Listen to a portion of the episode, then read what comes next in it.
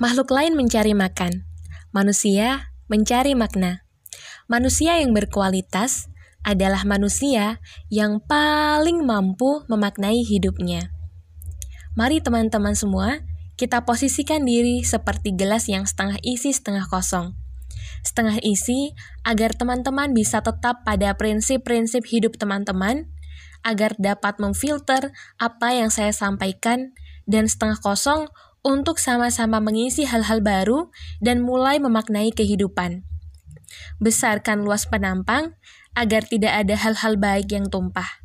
Tarik napas, Bismillahirrahmanirrahim. Mari kita mulai.